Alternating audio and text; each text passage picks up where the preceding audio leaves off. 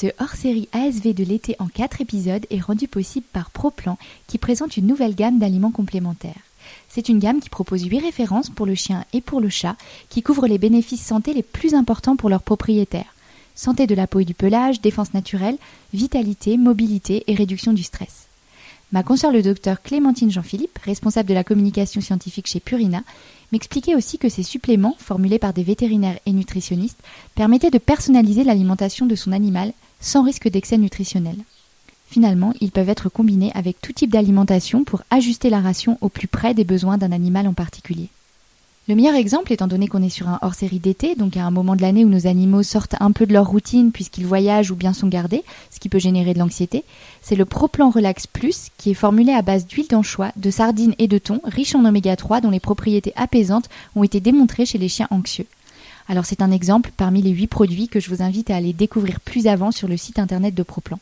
Vous le savez peut-être, j'ai un attrait personnel pour la nutrition animale parce que ça a été une partie heureuse de ma vie professionnelle, mais aussi parce que je suis persuadée que la nutrition permet d'aller au-delà de la prise en charge d'une pathologie et d'avoir une démarche préventive.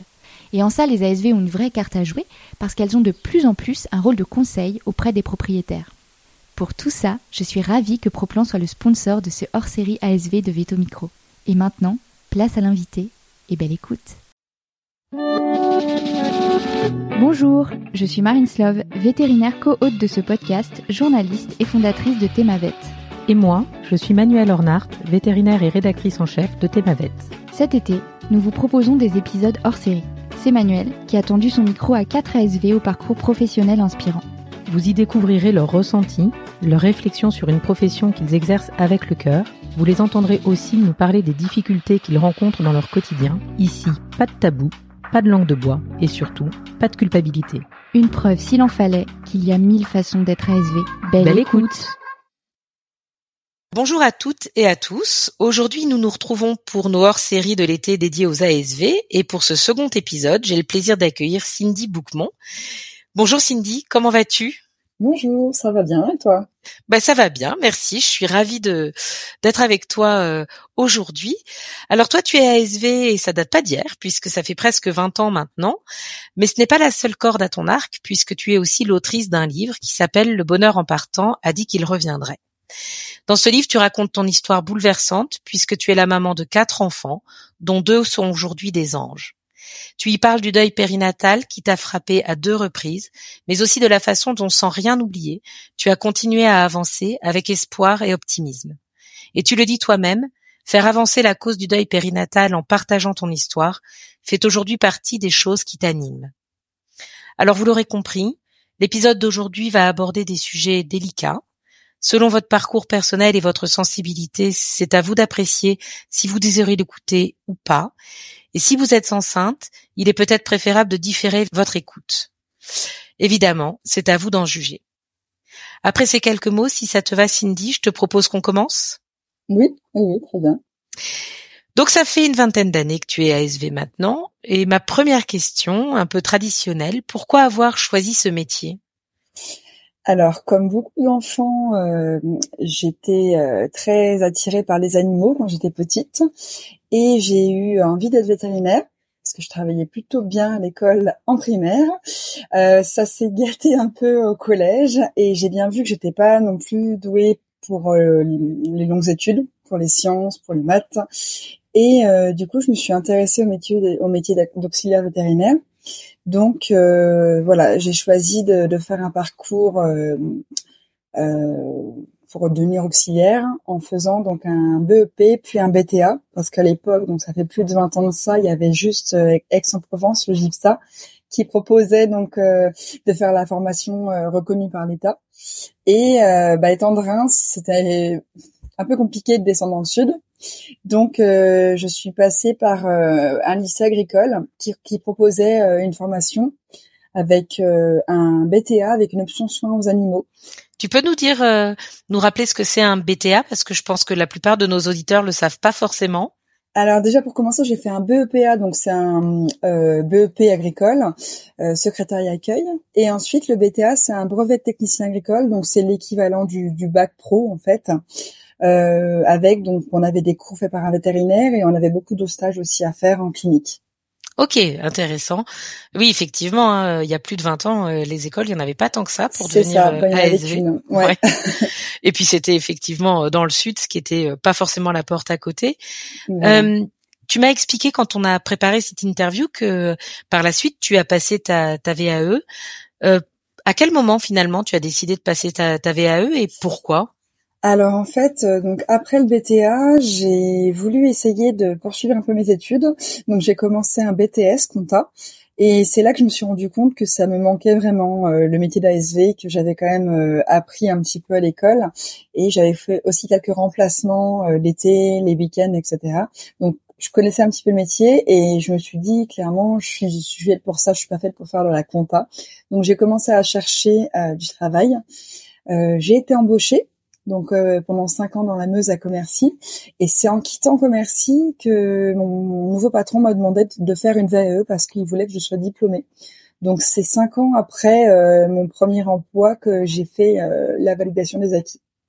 Ok. Et tu sais pourquoi pourquoi ton patron, ce nouveau patron, désirait que tu sois diplômée? Euh, je sais pas trop. Peut-être euh, vis-à-vis des clients, il voulait que, que son auxiliaire ait les diplômes, peut-être pour justifier aussi mon travail. Ou euh, après, moi aussi, ça m'arrangeait de, de, la passer euh, au cas où je veux changer de clinique. C'est toujours aussi intéressant d'avoir son diplôme. Mhm. Donc, ses motivations à lui me les a pas dit, mais j'ai accepté sans problème. Et ça s'est passé comment alors cette cette VAE eh ben bien, parce que moi j'adore donc j'adore raconter ma vie finalement.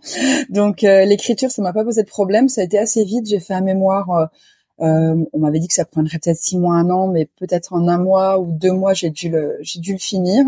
Ensuite, j'ai passé un j'ai passé un examen, on va dire, mais juste au téléphone avec un jury. Mhm. Je me suis pas déplacée. Et euh, suite à donc cet oral par téléphone, euh, j'ai été euh, diplômée. En fait, j'ai reçu un courrier quelques semaines plus tard me disant que j'avais obtenu le, diplôme d'ASV par le GIPSA. Cette VAE, une fois en poche, tu as donc commencé ton nouveau poste. et si j'ai bien compris, dans une clinique dans laquelle tu es toujours aujourd'hui. Oui, c'est ça, depuis 15 ans, oui. Un beau parcours hein, dans la même clinique. Tu, tu, c'est quoi? C'est une clinique petits animaux? Oui, on fait uniquement de la canine, oui c'est assez peu fréquent finalement euh, de rester euh, aussi longtemps en, tant qu'ASV pardon dans dans la même structure. Si tu devais dire aujourd'hui euh, ce qui fait que tu te sens aussi bien dans ce poste et que t'as pas tu ressens pas le besoin d'en changer, quels seraient les les critères finalement? Alors pour dire pour tout dire en fait, j'ai déjà pensé à changer de, de voie euh, notamment après le décès de mes enfants, je me suis demandé si j'allais euh, continuer le, le parcours d'ASV euh, parce que je pensais aussi en avoir fait le tour et puis que j'avais peur aussi la du contact clientèle, mais ça c'est on va dire une autre histoire. donc j'ai pensé effectivement à changer de voie. je me suis intéressée vers le métier de l'immobilier. J'ai même passé des entretiens pour voir un petit peu si ça pouvait me plaire. Et je me suis rendu compte qu'en fait j'aimais toujours euh, ce que je faisais. Donc euh, j'ai voilà, c'est pour ça que j'ai voulu rester à SV, c'est parce que j'ai pas trouvé de métier qui me qui me donne autant de, de plaisir euh, pour le moment en tout cas que d'aller que d'aller travailler au contact des gens et, et des animaux. C'est quelque chose qui c'est un métier qui est polyvalent et qui me correspond bien finalement. Donc j'ai pas trouvé mieux. c'est une bonne raison de rester. Hein, Alors bah du coup tu tu l'as effleuré euh, dans la réponse à, ta question. Donc, euh, en parallèle de ta vie professionnelle, tu as vécu un parcours de vie personnelle euh, qu'on peut quand même qualifier de particulièrement difficile. Tu peux nous raconter un petit peu, tu parlais du décès de tes enfants, ce qui ce qui t'est arrivé finalement dans Oui, alors pour faire court parce que sinon je vais passer à peu près cinq ou six heures. alors on a eu un premier enfant en 2013, donc mon fils aîné qui s'appelle Aaron et euh, ensuite, donc, euh, on attendait son petit frère. Et au sixième mois de grossesse, on s'est rendu compte qu'il était atteint d'une grave maladie. Et là, j'ai subi donc une IMG euh, un mois plus tard, donc à sept mois et demi de grossesse. Ensuite, euh, on a continué à se battre et on a voulu donner une petite sœur à, nos deux fils. Et euh, Théa est décédée brutalement quelques jours avant la naissance, donc euh, à terme à huit mois et demi presque, un peu plus de, huit mois et demi, presque à neuf mois. Euh, voilà, donc ensuite j'ai eu ma, ma fille Mayane qui a maintenant 4 ans et demi. Et voilà, le parcours a été compliqué bien sûr parce qu'entre Aaron et Mayane, on a vécu des années de des années très difficiles et très très compliquées. Donc il a fallu vraiment se battre pour pour continuer à à y croire. Mais voilà, donc euh, quatre enfants et euh, on a deux, deux décédés en toute fin de grossesse. Ne peut que que, imaginer euh, à quel point évidemment ça a été difficile à vivre et puis et de continuer, hein, de continuer. tu es quelqu'un visiblement de résolument optimiste. Comment quand même on est capable de rebondir après des drames tels que ceux que tu as vécus? Euh, alors, comment on est capable de rebondir? Ça, c'est très personnel comme comme réponse. Moi, j'ai envie de dire que j'aimais peut-être trop la vie pour la laisser filer. Finalement, je sais pas du tout. Enfin, bien sûr, c'était extrêmement difficile, euh, d'autant plus que c'est un double deuil. Donc euh, là, on est complètement euh, au sol, hein, évidemment. mais déjà, j'avais un fils aîné, donc j'ai pas pu non plus abandonner. C'est-à-dire qu'il avait besoin de moi aussi, il, a besoin, il avait besoin de, de ses parents, donc on, on était obligé d'être là pour lui, obligé de se relever. Et euh, peut-être certainement euh, le fait d'y croire encore à, des jours meilleurs, de, croire que c'est possible d'être heureux et malgré euh, malgré les malheurs, voilà, toujours se battre et, et croire en croire en l'avenir, quoi. C'est une belle preuve de résilience, ça c'est c'est une évidence. Puis tu as raconté ton histoire et tu l'as raconté notamment à travers donc d'un livre euh, qui s'appelle Le bonheur en partant a dit qu'il reviendrait.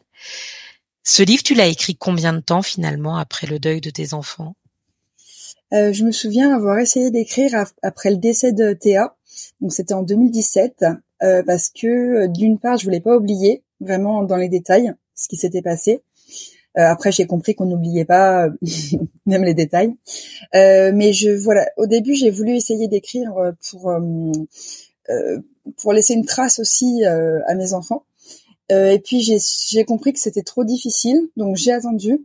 Et quand Mayan est née, je me suis dit que c'était le moment. parce que j'avais déjà lu donc des témoignages de, de parents deuillés qui m'avaient vraiment qui m'avait vraiment donné de l'espoir et qui m'avait rassuré sur euh, sur ce qui se passait après le deuil. Donc pour cette raison, j'avais envie euh, de, de de mon côté aussi d'apporter du réconfort aux, parents qui allaient venir après moi, qui allaient vivre aussi un deuil périnatal et euh, aussi de, de toute façon c'est un peu ça. C'est-à-dire qu'on cherche à, à donner aussi de l'espoir aux parents qui vivent un deuil périnatal et euh, qui croient plus euh, en des jours meilleurs, euh, dans le sens où qui, qui imaginent pas qu'ils pourront à, nouveau sourire. Ça, c'est c'est bien aussi de le dire aux autres. Il y a eu plein d'autres raisons pour lesquelles j'ai eu envie d'écrire. Déjà parce que à la base, j'échangeais beaucoup sur les réseaux sociaux, mais il y avait tellement de monde qui venait se rajouter tous les jours. C'est-à-dire que des parents deuillés, on en a régulièrement qui arrivent tous les jours sur les réseaux. Et euh, chaque fois que j'essayais d'apporter un peu de, de, soutien, finalement, c'est noyé euh, sous les réseaux sociaux. Il y a, il y a trop de, de, monde, il y a, il y a trop de commentaires. Et euh, je me suis dit qu'écrire un livre, au moins, ça restait. C'était voilà, c'était concret, ça se transmettait et ça se transmettait non seulement donc à mes enfants, aux parents deuillés, à mes proches pour qu'ils comprennent aussi, euh, aux soignants. Voilà, c'était un peu l'esprit de partage, euh, d'aider les autres prioritairement, mais aussi euh, voilà que, que, ce soit quelque chose qui puisse se, transmettre. Tu disais là dans, dans à l'instant que finalement des parents qui vivaient ce que vous avez vécu, il y en a beaucoup. Euh, tu as une idée du nombre de deuils périnatal euh, vécus en France à peu près tous les ans Pas du tout? Euh, oui, approximativement, c'est entre 7000 et 8000 familles endeuillées chaque année en France. donc et ça, ça ne comprend pas les fausses couches non plus, qui a aussi un vrai deuil. C'est-à-dire que le deuil périnatal, il est traduit par la 22e semaine de grossesse, si je me trompe pas, jusqu'aux 7 premiers jours de vie. Donc tout ça, on a à peu près 7000 7000 euh, cas par an en France. ça veut dire tous les jours finalement, euh, plusieurs fois par jour. Ça représente euh, effectivement beaucoup de monde et puis il y a deux parents finalement concernés en plus. Ce livre, euh, nous on nous en a parlé euh, dans un de nos épisodes précédents, l'épisode d'Élodie pardon Malartic, c'était l'épisode 33, Ma manche pour la vie. elle nous a dit exactement un peu ce que tu viens de nous raconter, ce besoin de partage qui semble quand même être assez répandu, je dirais, par, parmi les, les parents. Vous parlez beaucoup entre vous? Oui, euh, c'est vrai qu'il y a beaucoup de partage entre les parents parce que finalement, il y a que les parents qui ont vécu euh, le deuil périnatal qui peuvent vraiment comprendre. Même si l'entourage est bienveillant et compréhensif, ils peuvent pas se mettre à notre place, c'est impossible. Et euh, malheureusement, il y en a beaucoup qui sont pas bienveillants, qui sont maladroits. Euh, il y, a, y a, voilà, c'est pas toujours de la méchanceté, hein, il y en a aussi, mais euh, la plupart des, de, on va dire, les proches des, des parents, souvent ils savent pas quoi dire et ça rend extrêmement malheureux les parents concernés. Donc ils se tournent beaucoup sur les réseaux sociaux pour essayer d'avoir un petit peu de, de soutien et puis euh, de, se sentir compris finalement. Il y, a, que entre parents qu'on se sent compris euh, parce qu'il y a vraiment que quand on l'a vécu qu'on comprend les choses. Euh, je trouve qu'il y a beaucoup de bienveillance quand même dans cette communauté, si je puis dire ça comme ça. Euh, parce que euh, quand il y a des messages voilà de détresse, il y a toujours énormément de monde qui va répondre, qui va proposer de l'aide. Il y a beaucoup d'associations qui se développent aussi pour avoir des numéros d'écoute quand ça va pas, euh, qui font plein plein de choses pour euh, pour les parents de Ça, je pourrais en parler pendant un moment aussi. Mais euh, mais voilà, souvent ce sont des, mères ou même des pères endeuillés qui vont créer des réseaux, qui vont créer des groupes ou ou des groupes de parole ou voilà, il y a plein plein de choses qui existent parce qu'il y a une vraie solidarité derrière. Peut-être que d'ailleurs tu pourrais nous nous transmettre euh, les coordonnées de certaines de ces associations et puis on pourra les mettre en lien euh, en, sous l'épisode pour que euh, mhm. si ça peut aider certains de nos auditeurs qu'ils n'hésitent pas et qu'ils sachent vers vers qui se tourner. C'est c'est une une évidence hein, que c'est c'est pas simple quand on l'a pas vécu de trouver les bons mots. Moi-même, en, en préparant l'épisode, c'est pas évident d'aborder cette question-là sans blesser ou sans heurter éventuellement. Euh, le silence, éviter finalement ce sujet, c'est quelque chose que, que, qui est fréquent. Euh, oui, oui, c'est, très fréquent. Euh, par peur de, voilà, comme tu viens de dire, par peur de dire des bêtises ou de blesser, parfois les gens se murent dans le silence, mais je pense qu'il n'y a pas pire que ça, finalement, parce que ça nous renvoie une grosse indifférence euh, de ce qui vient de se passer. C'est comme si notre enfant était complètement euh, effacé, comme si c'était rien passé. Et ça, c'est traumatisant pour les parents qui, vivent la perte de leur enfant. Je pense que même quand on ne sait pas quoi dire, il vaut mieux faire un message pour dire je sais pas quoi dire. Mais je pense à toi ou ce genre de choses plutôt que de faire comme euh, voilà de d'être absent et de, de rentrer dans le silence. Ça, c'est vraiment compliqué à vivre. Oui, le une certaine forme de ce qui pourrait être pris pour du déni de ce que vous avez vécu. Euh, si je reviens un tout petit peu sur ce qu'on disait tout à l'heure, tu, tu, disais que tu as écrit ce livre euh, pour aider les autres, euh, notamment. Toi, est-ce que ça t'a aidé? Et si oui, comment ça t'a aidé euh, finalement de mettre des mots, de coucher les mots sur le papier de ton histoire? Alors c'était pas vraiment une thérapie personnelle comme on peut penser euh, quand on fait une euh, une autobiographie comme ça. Euh, c'était plus un témoignage comme c'est ça, c'était vraiment tourné vers les autres dans le sens où je savais ce que ça pouvait apporter. Et par contre, moi, ce qui m'a aidé après, c'est de voir que ça pouvait aider les autres finalement. C'est d'avoir beaucoup de remerciements. Euh, ça, je m'attendais pas du tout. Je pensais absolument pas que que le livre allait euh, avoir un, tel succès, on va dire si je peux appeler ça comme ça. Mais euh, voilà, on, m'avait dit bon, tu sais, ce comment ça s'appelle? Attends, je cherche le mot s'auto euh, ah s'auto-éditer voilà on m'avait dit si l'auto-édition c'est extrêmement difficile c'est-à-dire que les livres sont noyés sous les milliers de euh, de, témoignages enfin de de, récits sur sur Amazon ou autre. Il y a des, millions de personnes qui écrivent des livres et l'auto-édition c'est très compliqué. Et moi je voulais pas forcément que ça devienne un best-seller. Je voulais juste voilà avoir une trace de mon histoire, le partager à mes enfants, à tous ceux qui veulent le lire euh, montrer aux autres euh, ce qu'on a vécu. Et puis, euh, si je pouvais aider une ou deux personnes, ce serait génial. Bon, alors c'est vrai que quand j'ai reçu des dizaines et des dizaines de messages, je me suis dit ah ouais, ah oui quand même. finalement, ça se partage beaucoup et ça aide. C'est vraiment le but. C'est chouette parce que c'était l'idée première, c'était d'apporter un petit peu d'aide à tous ceux qui vivaient et tous les messages de remerciement, ça m'a conforté dans mon idée que j'avais bien fait d'écrire. Euh, voilà, c'était surtout, euh, enfin, ça m'a fait du bien de voir que je pouvais apaiser un petit peu les gens. Quoi. Donc finalement, ce livre, tu l'as publié en auto-édition. Euh, pourquoi ce choix? Tu l'avais pas proposé à d'autres maisons d'édition?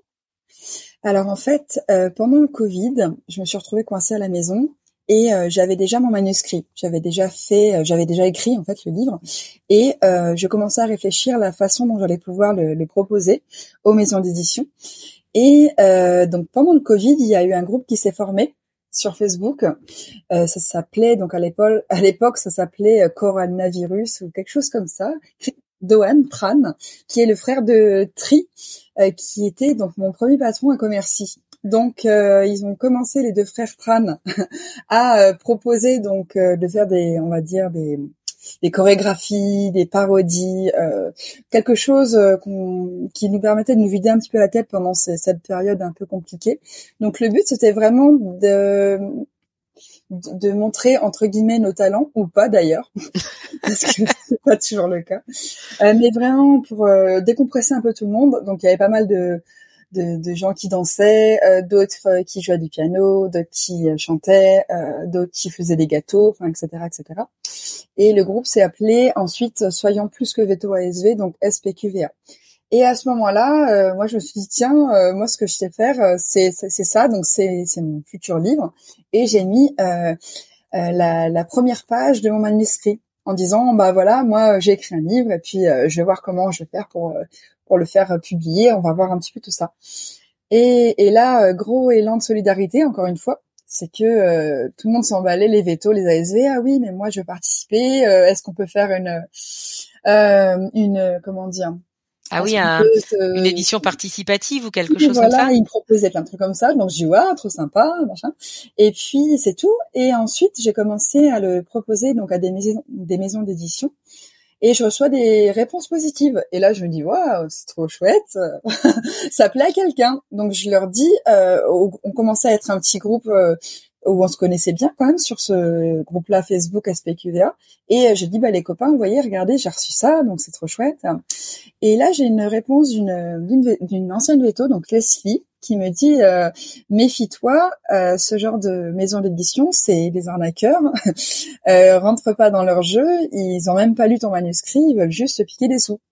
Je dis ah ok. Ah, oui, méfiance. Euh, elle me dit de toute façon les maisons d'édition sérieuses, elles ne demandent pas d'argent. Et là, et bien sûr, ils me demandaient de l'argent pour euh, pour faire l'édition, pour pour méditer, ils me demandaient d'argent. Donc euh, je lui dis, elle me dit, moi je suis plus veto depuis longtemps, euh, j'aide justement les gens qui s'auto-éditent en faisant des corrections, des mises en page, des couvertures. Et je lui dis, bah très bien, est-ce que je peux te faire lire mon, mon manuscrit? Comme tu es professionnel, tu auras un avis à me donner. Et euh, elle me dit d'accord, donc j'attends un petit peu, je lui envoie ça. Et puis de mon côté, j'essaye un petit peu de trouver d'autres solutions pour euh, m'auto-éditer, parce qu'elle m'avait un petit peu parlé de, de l'expérience qui était possible avec ça, c'est-à-dire se débrouiller finalement pour euh, pour éditer son, son livre en se débrouillant quasiment tout seul, on va dire, en se débrouillant tout seul, en se faisant aider pour les corrections, les mises en page, mais faire tout le boulot derrière. Donc euh, pour euh, justement trouver euh, un graphiste pour faire la couverture, etc. Et donc j'ai commencé un petit peu à me renseigner. Et quand j'ai trouvé quelqu'un qui me faisait la couverture, elle est revenue vers moi pour me dire qu'elle voulait bien m'aider parce qu'elle avait beaucoup aimé mon, mon manuscrit et qu'elle était prête à m'aider donc pour faire le boulot quoi de la correction, de mise en page.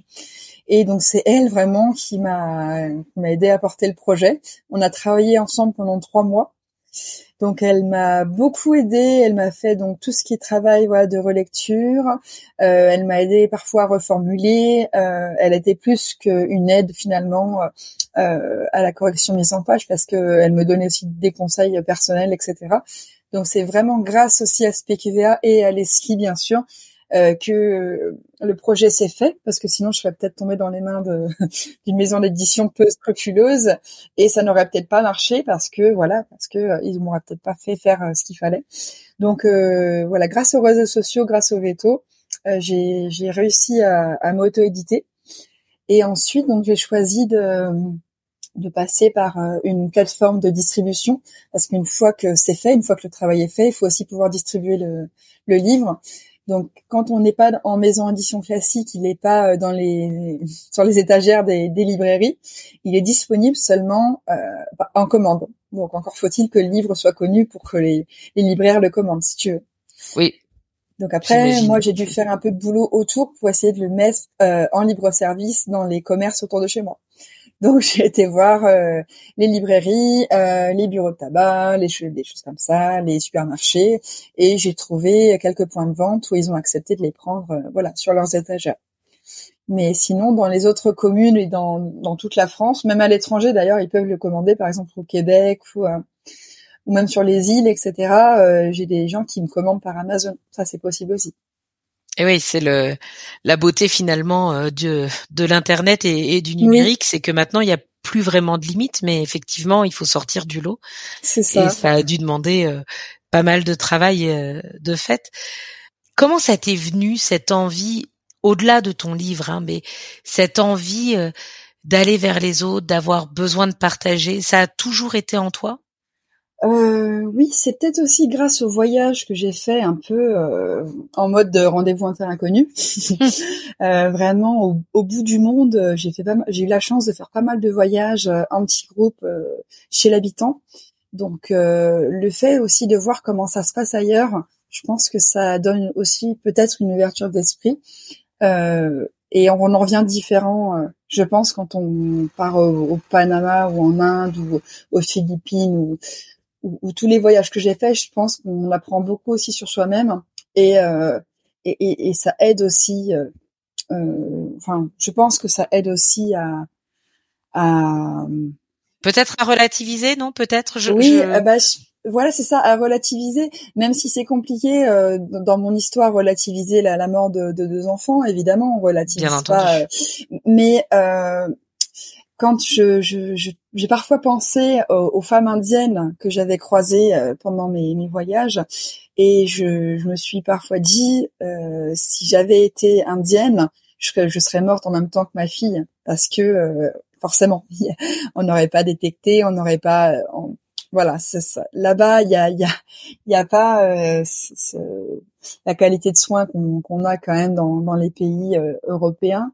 Et, euh, et, et, forcément, ça aurait été complètement différent là-bas. Et le taux de mortalité dans les pays pauvres comme ça, il est très très élevé. Ça fait même partie finalement de leur vie de, perdre des enfants. Je, je pense que j'ai déjà vu des reportages là-bas où où c'était presque accepté en fait. Le bébé mourait à la naissance et euh, elles ont, elles sortaient des phrases comme euh, c'est Dieu qui a choisi de reprendre mon enfant je dois l'accepter. Enfin, ça n'a rien à voir avec notre façon de penser finalement. Et même si j'ai jamais accepté finalement le décès de mes enfants, je me suis toujours dit euh, j'ai eu de la chance quand même d'habiter en France.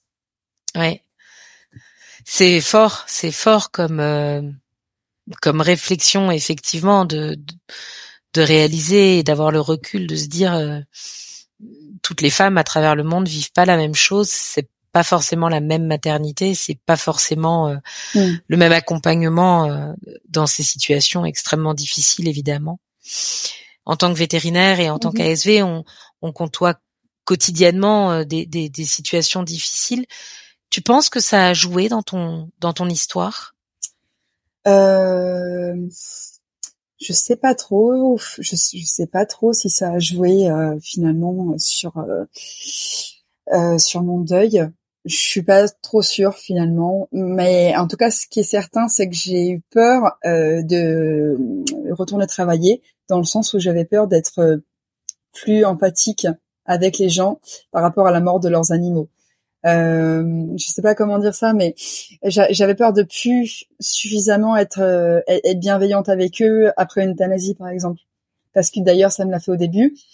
Quand, euh, bah, évidemment, je comprenais toujours la tristesse des gens, hein, c'est pas. Euh, mais euh, je, je, ramenais au début, je ramenais tout à, à mes enfants, et c'était aussi ma crainte de reprendre le travail d'ASV, c'est que j'avais peur d'avoir perdu mon, mon empathie et lorsque j'ai fait une séance de kiné, euh, c'était une amie kiné qui m'a dit, mais je lui ai parlé de ça, et j'étais encore en congé mat justement, et elle m'a dit, mais tu crois pas que ça va revenir? Et j'ai dit, t'as peut-être raison, mais euh, pour le moment, en tout cas, après le décès de Théa, j'étais pas dans l'optique de reprendre le travail parce que j'avais surtout aussi peur de ça. J'avais peur du contact clientèle parce qu'ils m'avaient déjà vu enceinte donc pour Maë. Euh, ils m'avaient félicité à mon retour parce que j'avais pas été forcément mis au courant des gens qu'on voit pas tous les jours non plus. Et euh, lorsque Théa est décédée, euh, je me suis dit que je pourrais plus jamais revivre ce que j'avais vécu euh, au travail après le décès de mon fils. Bien sûr, les alors c'est une fille ou un garçon, alors le bébé va bien. je l'ai entendu pendant des mois parce qu'il y a des gens qui viennent forcément pas régulièrement, des gens qui viennent une fois par an pour le vaccin de leur animal. Donc il m'avait vue enceinte et puis je, je les revoyais tout sourire. Euh, euh, chaque jour qui passait, je revoyais des gens qui étaient contents euh, et voilà, j'étais obligée de leur dire forcément non, voilà, ça s'est pas bien terminé, etc. donc eux perdaient leur sourire, ça, ça, ça donnait une, un climat pas très, voilà, pas très ambiancé forcément, et ça a été très compliqué pendant plusieurs mois. je, je m'attendais pas à ce que ce soit aussi dur parce que je, je pensais pas que les clients seraient aussi contents pour moi finalement pour ma grossesse. Et donc forcément, j'avais beaucoup de questions, beaucoup de, de gens qui étaient heureux et, voilà, qui, qui étaient d'un seul coup complètement euh, qui, qui, qui étaient complètement euh, dire euh, désarmés probablement. voilà, j'étais complètement mmh. et, euh, je les mettais mal à l'aise et ça m'embêtait aussi finalement de mettre mal à l'aise. Euh, donc quand Théa est décédée, c'est vrai que je me suis dit que ça allait vraiment être euh, horrible là le retour au travail. Et je me suis dit je peux plus revivre ça, ça a été trop difficile. Euh, donc ensuite j'ai été en, en, congé maternité, en arrêt maladie un petit peu et je suis tombée enceinte de Maya quelques mois plus tard. Donc il a été convenu avec les médecins que je reprendrais le travail après la naissance de de ma fille. Mais c'est vrai que ça me faisait peur. Euh, euh, le côté voilà déjà euh, empathique ça j'avais peur de l'avoir perdu et euh, la crainte voilà de me confronter aux clients qui auraient été qui m'avaient dit je me souviens encore des clients qui m'avaient dit après le décès de Maë quand j'étais enceinte de Théa ils m'avaient dit bon allez cette fois-ci ça va bien se passer la foudre tombe jamais deux fois au même endroit enfin ce qu'on entend les phrases bateau quoi les phrases classiques les gens disent pour être sympa euh, mais euh, quand ils allaient apprendre que ça s'était passé mal deux fois de suite, euh, ouais, j'avais très peur de, la réaction, de ma réaction et de la leur aussi. Mais ce manque d'empathie finalement que tu craignais d'avoir un peu perdu, il était lié au fait que d'une certaine façon euh, supporter la douleur de la perte d'un d'un animal par rapport à ce que toi tu avais pu ressentir, tu, tu avais peur de pas être capable de de comprendre ça et, cette potentielle comparaison? Euh, oui, c'est vrai que, euh, euh, par exemple, quand on a dû autopsier un animal, j'ai imaginé ma fille sur la table d'autopsie. Ça a été compliqué en fait le rapport avec la mort animale. Et dans ma tête, je je voyais que ça. c'est vrai que mes enfants étaient décédés quand même peu de temps avant. Et quand on me disait en pleurant à l'accueil, oui, mes lapins, euh, je pleure parce que je me trompe entre les, prénoms de, mes lapins. Il y en a un qui est mort et j'en ai repris un et je me trompe de prénom, etc. Et moi, j'avais envie de dire, euh, moi, j'ai peur parfois de me tromper entre le prénom de, mes deux filles. Oui. un petit peu ce que je veux dire. Euh, après, j'avais pas envie de tout ramener à moi, hein, c'est pas ça. Mais forcément, dans mon esprit, c'est la douleur était encore trop récente pour pouvoir me mettre à la place des gens euh, sur la mort de leur chien ou de leur chat ou de leur euh, de leur lapin ou, tout ce qu'on veut. Euh, je, je, savais que c'était compliqué pour eux. D'ailleurs, j'avais beaucoup de mal avec les personnes âgées qui perdaient leurs compagnons parce que c'était un, petit peu le, entre guillemets leur raison de vivre, aussi un peu comme moi. Et ça me faisait vraiment beaucoup beaucoup de mal quand on devait euthanasier le petit chien d'une grand-mère, par exemple. Mais à côté de ça, il y a des gens qui sont plus émotifs que d'autres. Et bon, c'est vrai que des fois, on avait des gens qui qui se mettent à, à, pleurer au comptoir, non pas parce que leur chat est mort, mais parce qu'il faut l'hospitaliser. Oui, j'avais un peu de mal, j'avoue. Euh, ça me tendait un petit peu parce que euh, je me disais qu'il relativisait pas grand-chose. Euh, je me dis mais c'est bon, c'est peut-être parfois un peu exagéré parce que le chat, on va, le castrer de se mettre dans un état comme ça, quoi. j'avais un peu de mal à, à comprendre les réactions des gens. Et euh, même si je l'avais, bon voilà, j'avais quand même une expérience euh, de, de 15 ans, euh, ouais, d'une quinzaine d'années quand même d'ASV derrière. Mais là, forcément, j'étais plus sensible à ce moment-là, donc ça a été un petit peu dur les premières, les premiers mois quand j'ai repris le travail. Une question, bien sûr, tu tu réponds pas si si tu préfères ne pas y répondre, mais comment tu parles de de tes deux anges à tes deux enfants euh, qui sont avec toi au quotidien? Alors complètement librement finalement. Euh, je veux justement pas qu'il y ait de tabou. Aaron, quand son frère est mort, il avait trois ans, et quand sa sœur est morte, il avait quatre ans et demi. Donc il était petit, il parlait pas bien, il parlait pas mhm. beaucoup à cet âge-là. Euh, donc on s'est toujours demandé déjà si on avait les bons mots de dire clairement les choses. Euh, moi, je, je passais pas par quatre chemins en le disant ta sœur est dans les nuages, etc. Parce que je voulais pas qu'il s'imagine euh, que sa sœur était dans le ciel, euh, qu'il regarde le ciel, qu'il ait peur de prendre l'avion, etc., etc. Donc on lui disait les mots euh, clairement. Ta sœur est morte, il s'est passé ça. le cordon s'est enroulé dans ses pieds. bon, on trouvait des mots simples mais on lui disait les, les mots un peu, voilà, pas facile à dire non plus. Euh, les psys nous ont dit, euh, les pédopsies en tout cas nous ont dit qu'on avait la bonne réaction et euh, voilà qu'il fallait effectivement pas tourner autour du pot et, trouver les mots simples et justes pour pour lui. et puis Mayanne, j'en ai parlé dès, dès toute petite, hein, qu'elle avait un frère et, une sœur qui, qui étaient plus là. ça, c'est bien intégré dans sa tête. Des fois, les prénoms, elle a encore un petit peu de mal, mais euh, voilà, c'est pas du tout quelque chose qu'on cache. Euh, euh, au-dessus de mon lit, j'ai une photo de, de, la main de ma fille. Elle dit tout le temps que c'était ah. Enfin, elle, pour elle, ça pose pas du tout de problème. On va au cimetière. alors, ils ont parfois du mal à se dire mais ils sont où, etc. C'est pas très concret dans leur tête encore. Mais mais voilà, je voulais que ce soit quelque chose de, de naturel. en parler avec eux de façon voilà, sans tabou, sans rien du tout. Quoi. Et euh, il me semble avoir euh, vu quelque part que euh, tu parlais de Mayan en parlant de ton bébé arc-en-ciel. Tu peux nous expliquer la, la, signification de cette expression? Alors, les bébés arc-en-ciel, en fait, c'est le terme qu'on utilise pour parler des enfants qui sont nés après le deuil d'un enfant. Donc, c'est, en fait, c'est symbolique on dit qu'il rapporte le soleil après l'orage, que c'est un petit peu l'arc-en-ciel qui, vient après la tempête. C'est quand, euh, voilà, ils permettent aussi de, on va pas dire d'apaiser les, parents parce que c'est pas leur rôle, mais euh, ils viennent un petit peu redonner de la joie euh, après après les malheurs. C'est une jolie expression. Je je connaissais pas cette expression-là et je trouve que c'est une une vraie jolie expression. Est-ce que euh, de la même façon que on parle bah, de plus en plus, alors on, on l'a pas expliqué d'ailleurs dans, dans l'épisode, euh, euh, peut-être c'est bon de le rappeler, mais on parle de mamange et de papange, hein, c'est bien ça pour pour le papa? Oui, oui, on peut, on peut dire un peu tout ce qu'on veut en fait avec le mot ange derrière. Est-ce qu'il y a une expression pour parler justement des frères et sœurs? On, bah, après, c'est pas encore. Euh, déjà, il y a une, association qui se bat pour que Parange soit euh, un mot reconnu et dans le dictionnaire, mais ça fait des années qu'elle se bat avec ça, avec les députés, enfin, etc.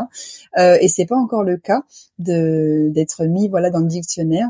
Mais euh, voilà, mamange, c'est quand même assez répandu, papange aussi parfois on utilise ce range, frère range, tatange, on peut dire tout ce qu'on veut. Hein. Mm-hmm. C'est, mais c'est vrai que c'est un mot qui est, qui, qui est pas accepté par tout le monde parce qu'il y a des mamans endeuillées qui n'aiment pas. Euh, elles trouvent ce mot trop doux. J'ai déjà entendu ça que euh, par rapport à ce qu'elles avaient vécu, euh, ça correspondait pas du tout à, leur histoire et qu'elle voulait pas entendre ce mot euh, pas assez fort par rapport à, leur histoire et que ça adoucissait un petit peu euh, sa douleur. Enfin, c'est comme ça qu'elle avait perçu.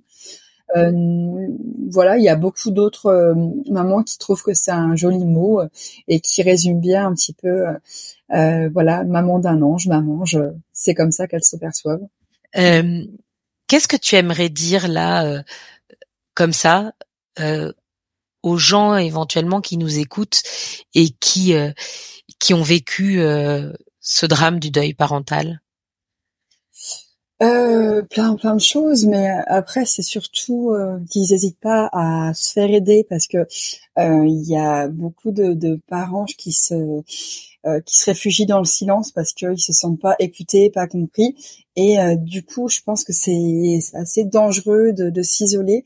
Si on en a besoin, il y a plein de choses qui existent. il y a des groupes de parole qui sont proposés souvent par les par les hôpitaux, dans les maternités rencontrer voilà des, des, parents qui sont concernés par le deuil périnatal, euh, rencontrer aussi des psychologues euh, qui sont spécialisés aussi dans le deuil périnatal, ça ça existe et ça peut vraiment aider. Pas tout le monde parce que personnellement moi ça m'a pas aidé, je vais pas dire le contraire, mais euh, il y a plein de gens que je connais qui ont été vraiment euh, apaisés et puis qui ont trouvé du, du, soutien avec les psychologues. Donc faut essayer en fait, même si on pense qu'on n'est pas fait pour ça euh, faut essayer. Puis après, on voit, on voit. Il y a plein de choses qui peuvent, euh, qui peuvent aider. Alors, il y a les réseaux sociaux. C'est vrai que sur Facebook, il y a plein, plein de groupes qui, qui existent pour partager, son histoire, euh, pour avoir voilà du soutien, etc. Ça, ça, c'est top. Ça aide bien. Euh, tout ce qui est médecine douce aussi. Euh, il y a des choses qui existent pour tout ce qui est traumatisme aussi. Le MDR, la sophrologie, l'hypnose. Enfin, voilà. Il y a plein de, de choses maintenant qui peuvent qui peuvent faire du bien quand même. Euh, et puis euh, j'ai envie de leur dire, bah elles oublieront jamais leur enfance, ça c'est certain, c'est pour leur vie, mais euh, avec beaucoup de temps, on apprend quand même à vivre avec leur absence et on peut vivre aussi des belles choses après. C'est pas parce que notre vie n'est pas fichue, je pense, parce que notre enfant n'est plus là. déjà, il n'est pas passé dans nos vies par hasard. Pour moi, je pense que il y a toujours quelque chose derrière et euh, il nous apporte beaucoup aussi, même s'il n'est pas là. Donc euh, voilà, il y a encore plein de belles choses à vivre et, euh, et même même avec leur absence, euh, la vie est belle aussi. Et tu le disais tout à l'heure aussi, hein, ça c'est peut-être quelque chose qui est bon aussi à, à entendre, c'est qu'on n'oublie pas. Euh, tu, quand tu expliquais tout à l'heure euh, que tu as écrit ce livre, une des raisons que tu as évoquées, c'était le fait euh, de pas vouloir oublier, d'avoir peur d'oublier. Mm. Euh, ça peut être rassurant en fait de savoir que non, on n'oublie pas, que ça restera là. C'est ça. Hein. J'ai tous les détails en tête. Je pourrais réécrire le livre sans problème euh, dans l'ordre des choses. c'est vraiment gravé. Euh, dans nos mémoires. Alors, c'est vrai qu'il y a des côtés compliqués parce qu'il y a des phrases comme l'annonce du, décès qui peuvent tourner en boucle dans nos têtes pendant un moment, pendant plusieurs mois, pendant des années, et qui peut être traumatisant. Euh, mais à côté de ça, euh, vraiment avoir en tête tout ce qui s'est passé, le déroulé, la grossesse, les bons moments, tout ce qu'on a vécu avec notre enfant avant la naissance. Euh, tout ça, c'est voilà, c'est notre histoire, c'est leur histoire et c'est la nôtre aussi. On n'est pas rentré euh, dans les détails euh, de de ce qui avait entraîné malheureusement le, décès de tes enfants. Mm-hmm. Euh, pour ton petit garçon, vous avez dû décider finalement prendre une décision d'interrompre médicalement cette grossesse. Le fait d'avoir dû prendre la décision, est-ce que ça rend les choses encore plus compliquées d'après toi ou alors c'est une bonne question parce que euh, quand on a dû prendre euh, cette décision, je me suis dit qu'est-ce qui est pire de devoir choisir euh, d'interrompre une grossesse très très avancée ou alors c'est dingue hein, d'avoir ce genre de questionnement mais c'est plus dur de quoi? De faire de faire une IMG ou de découvrir que son bébé est décédé juste avant la naissance? Je me suis posé cette question alors que j'avais pas encore perdu Théa. Et quand elle est décédée, je me suis dit il y a aucun euh, aucune situation qui est pire. Ce qui est pire, c'est de perdre son enfant finalement. Il y a rien qui est plus dur l'un entre les deux finalement.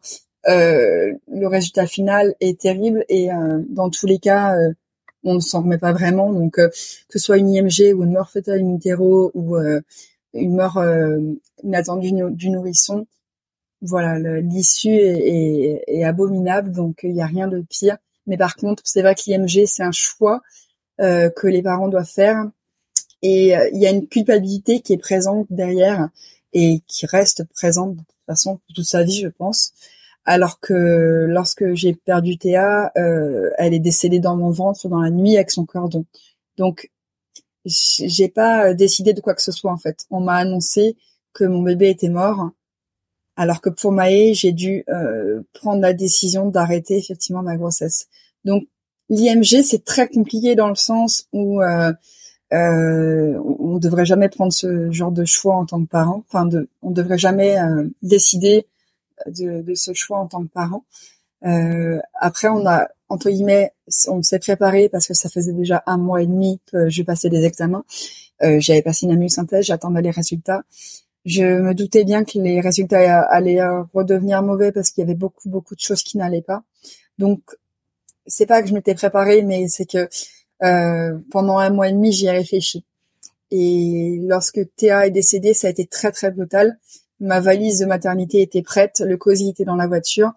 Euh, j'ai été déclenchée trois jours plus tard et je suis arrivée donc euh, à la maternité et on m'annonce que tout est terminé. Donc euh, euh, oui, c'est très brutal et c'est un gros choc, énormément un gros choc émotionnel. Pour Maï, c'était très difficile, mais euh, on a pu voilà réfléchir à, à la possibilité de continuer la grossesse, euh, de d'imposer une vie euh, compliquée à notre fils.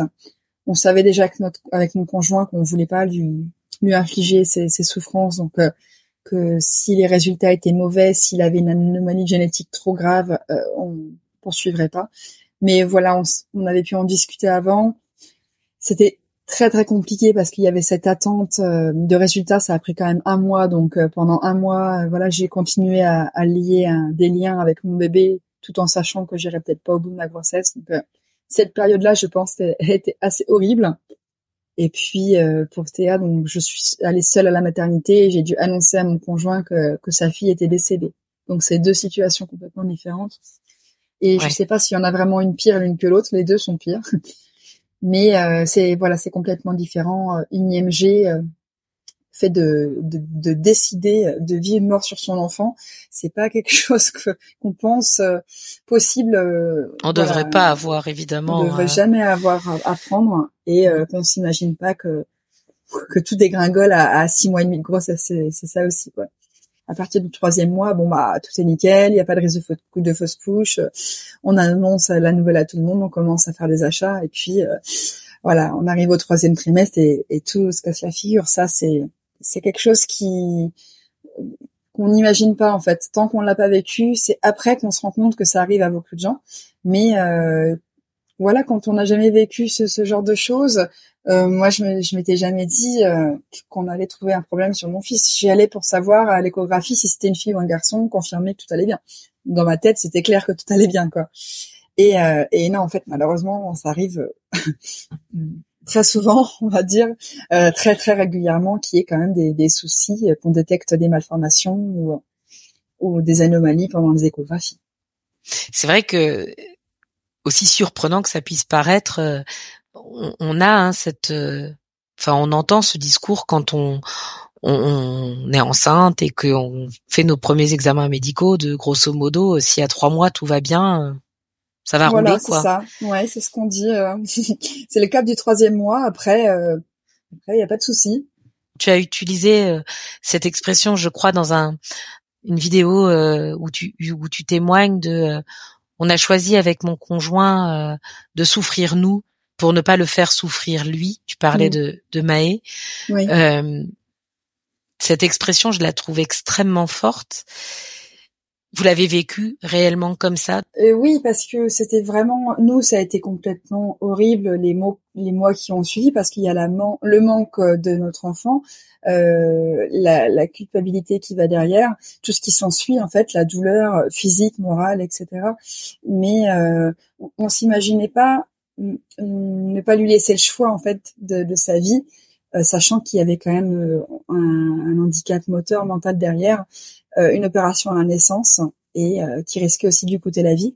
Donc ça faisait beaucoup beaucoup de souffrance avec une espérance de vie en plus très réduite pour ce genre d'enfants qui sont atteints de trisomie 9. Donc pour un si petit bébé, pour moi, c'était un peu égoïste en fait de lui imposer une, vie compliquée. Donc, euh, je préférais voilà moi prendre sa douleur et euh, ne pas lui infliger euh, une vie aussi compliquée, même à son frère, parce que en admettant effectivement qu'il ait une espérance de vie longue, nous, quand on aurait plus été là, il aurait fallu forcément que, son frère soit disponible pour pour son petit frère aussi. Et c'était pour moi, c'était des souffrances partagées. Euh, je je voyais pas euh, je voyais pas le bonheur en fait pour aucun de nous. Ni pour Maë bien sûr c'était le premier concerné ni pour Aaron ni pour nous. Je je comprends enfin j'ai du mal à comprendre les gens pour qui c'est la vie à tout prix. Comme euh, j'ai pas je sais pas si je vais parler de l'histoire de, de, Vincent Imbert. Les parents qui ont qui se sont obstinés à le maintenir en vie euh, coûte que coûte même contre l'avis des médecins contre l'avis de de tout le monde parce que euh, parce que pour eux extrémistes il fallait absolument que, que que la vie soit préservée, que peu importe les douleurs, peu importe les souffrances et peu importe ce que pensait leur fils, parce que lui avait toujours dit d'ailleurs qu'il refusait, si jamais il était victime d'un accident grave, qu'il refusait d'être euh, d'être invalide à ce point-là et qu'il ne voulait pas qu'on le garde maintenu en vie de force, euh, d'aller contre voilà contre la vie de son enfant pour le maintenir en vie, je comprends pas où est l'amour là-dedans. Après, euh, chaque avis euh, est partagé et je le respecte, mais, moi voilà, dans, dans cette situation-là, je m'étais déjà imaginé si je devais euh, à mon tour voir mon, enfant dans, dans, un état pareil, est-ce que je voudrais le laisser en vie à tout prix ou laisser partir Et clairement, pour nous, c'était laisser partir.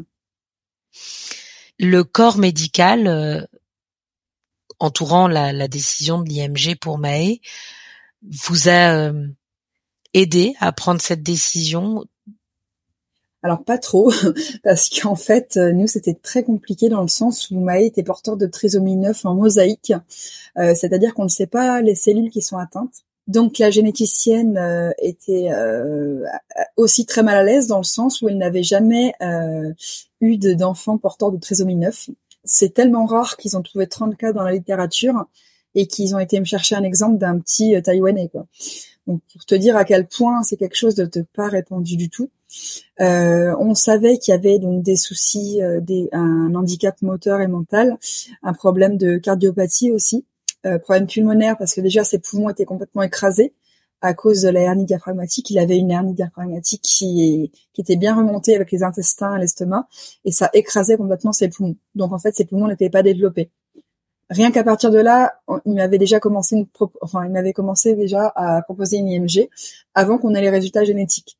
Parce que pour eux, le, l'anomalie, enfin, l'handicap était très important à tel point qu'on pouvait déjà interrompre la grossesse. Et moi, je leur ai dit, ben, hors de question. Enfin, si, s'il peut être sauvé à la naissance et qu'il n'a pas de, de grosses maladies, euh, de, de handicap, euh, enfin, de, de maladies génétiques importantes, bien sûr qu'on va jusqu'au bout, bien sûr qu'on l'opère, etc.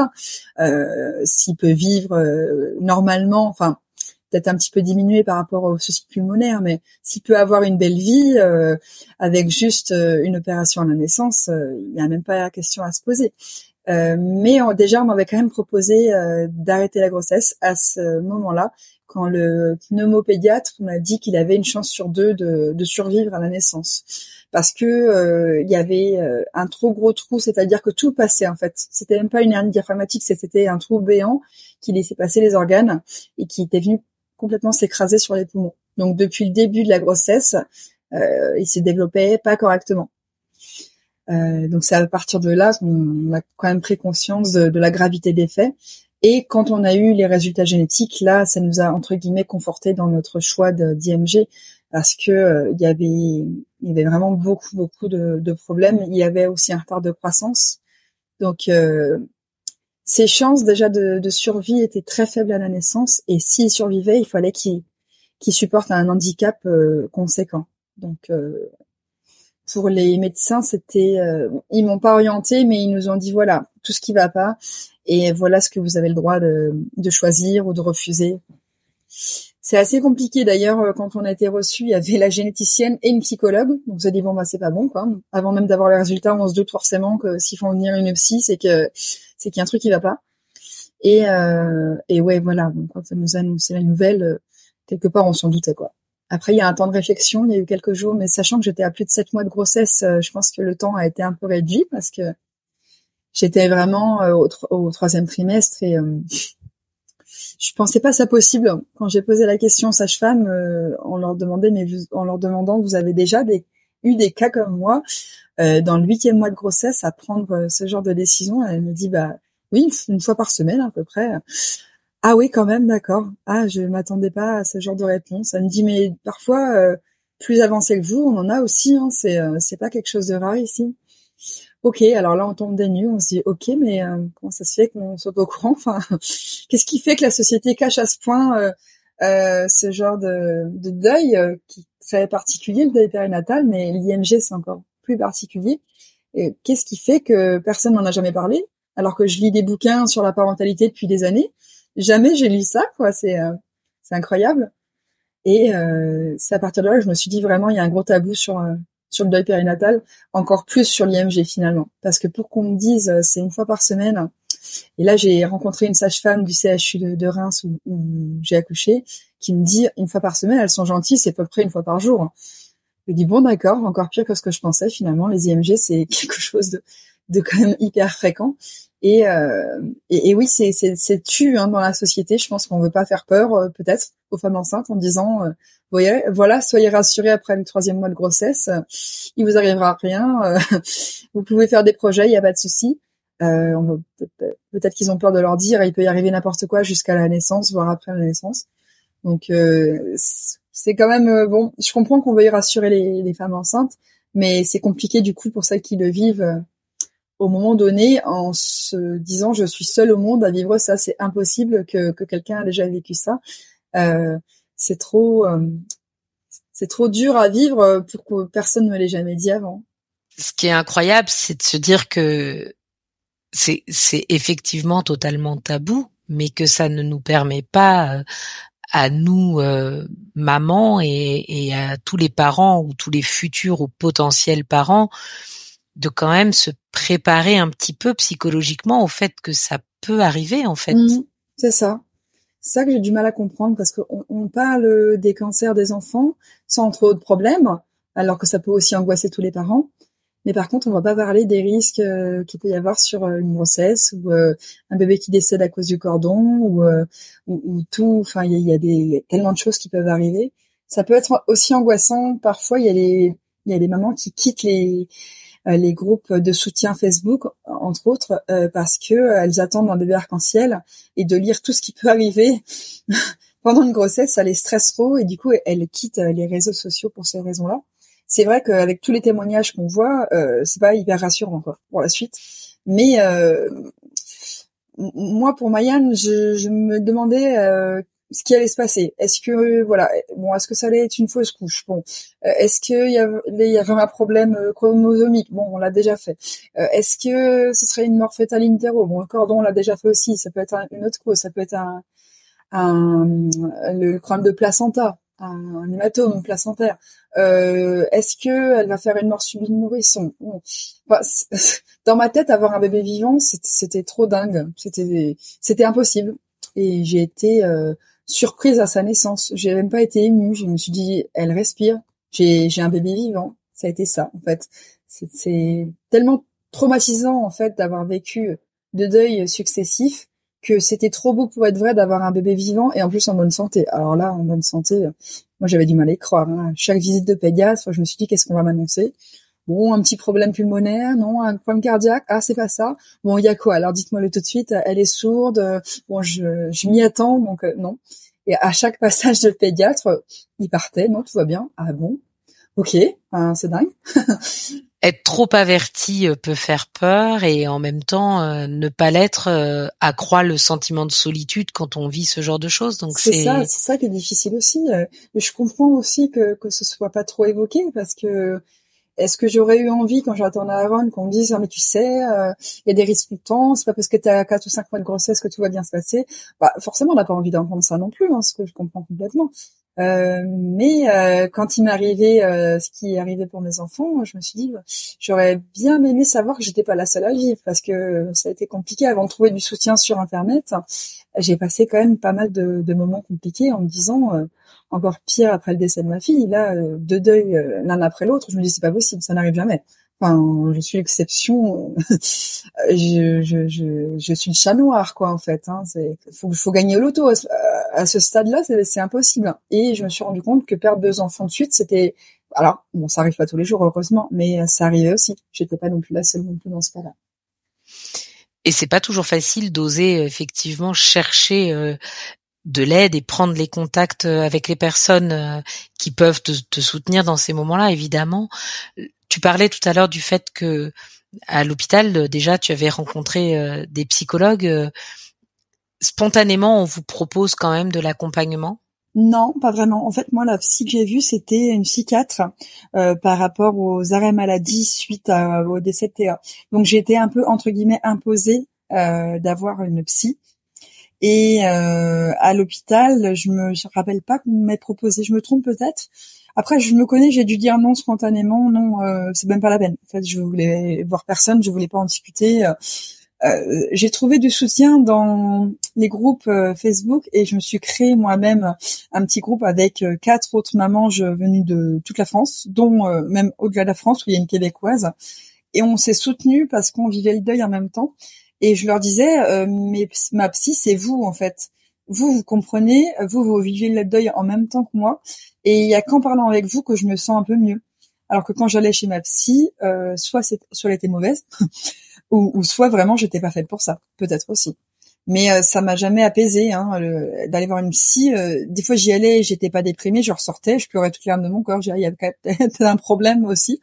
Euh, c'est pas censé faire l'effet inverse, donc non non, j'y allais parce que j'étais obligée finalement, mais j'y allais pas de moi-même. Euh, le fait d'avoir créé un groupe de soutien, d'ailleurs, ça fait donc euh, euh Maë est décédée il y a sept ans et euh, Théa il y a bientôt six ans. On est toujours en contact, alors que on se parle plus tous les jours comme comme à l'époque. Mais quand on a perdu nos enfants, on discutait tous les jours, tous les jours, c'était non-stop, parfois même la nuit. Il y avait toujours quelqu'un pour discuter quand ça n'allait pas. Et euh, de se créer ce, ce, petit comité de soutien là, c'est ça aussi qui m'a qui m'a aidé à, à m'en sortir, je pense, parce que euh, quand on sait pas à, qui parler et qu'il y a toujours une copine qui a une oreille attentive à côté, qu'elle soit au Québec ou à, ou à Monaco ou je ne sais où, ça c'est vraiment chouette. Et encore euh, merci Internet parce que j'aurais vécu ça il y a 30 ans. Euh, euh, pour le coup, euh, je suis née à la bonne époque, quoi. C'est sûr, enfin c'est sûr. Effectivement, Internet favorise ça et en plus, une question qui qui revient, enfin qui me vient avec ça aussi, c'est que la, le côté euh, distance de l'écran où finalement la personne qui est en face de toi vit finalement la même chose sans mm. pour autant que tu la connaisses et qu'elle soit euh, euh, dans ton quotidien, tu la croises tous les matins à la boulangerie. Il y a aussi cette, cette barrière qui permet une protection, non, une certaine forme de distance. Ben pas vraiment, parce qu'après j'ai proposé qu'on se rencontre moi, j'aime bien les rencontres, hein, que ce soit SPQVA ou, euh, ou les mamanges. Euh, j'ai rencontré une de mes amies mamanges euh, il y a quelques années, et d'ailleurs, on va se revoir aussi cet été, parce que j'avais envie, voilà, de, je les connaissais déjà tellement bien que quand on s'est vu pour la première fois, c'était complètement naturel. Et elle a passé le week-end chez moi avec son amie. c'est comme si, effectivement, on, on, on, se connaissait parfaitement, comme si on était amis parce qu'on a vécu euh, la, pire chose et on l'a vécu ensemble. Donc en fait, euh, finalement, ça, ça, ça nous a tellement rapprochés que j'avais envie de la, de la, rencontrer pour de vrai.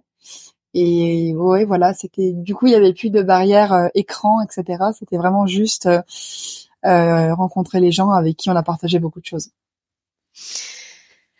Bah c'était une belle histoire. Euh, oui, c'est le mot qui me vient. C'est une belle histoire. Elle est dure et bouleversante, mais mais tu en as fait quelque chose de beau et de et de fort et et la façon dont tu le partages. Euh, voilà, merci euh, merci à toi pour pour ce partage.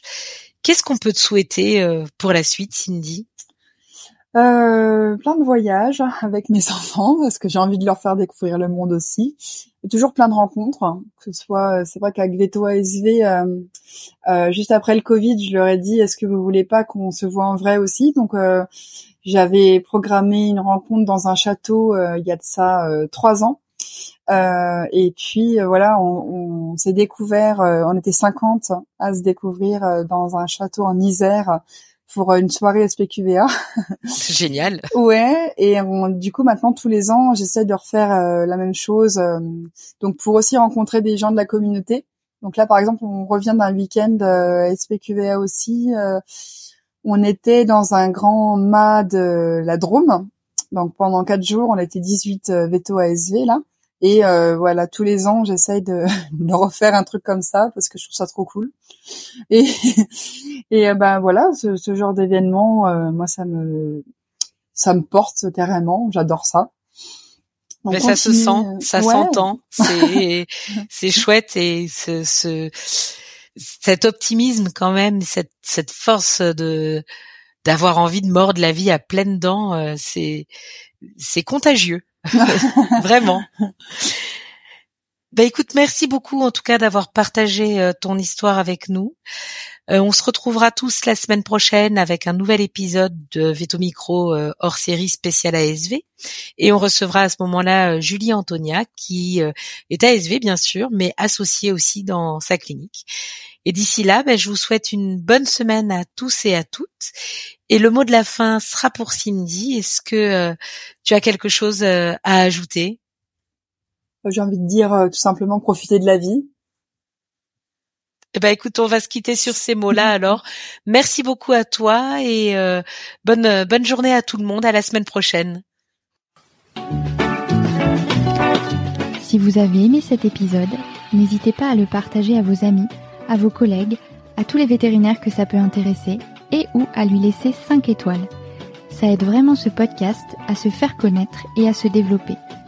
Il me reste à vous souhaiter une très belle journée et surtout prenez soin de vous, de votre famille, de vos collègues et de vos patients.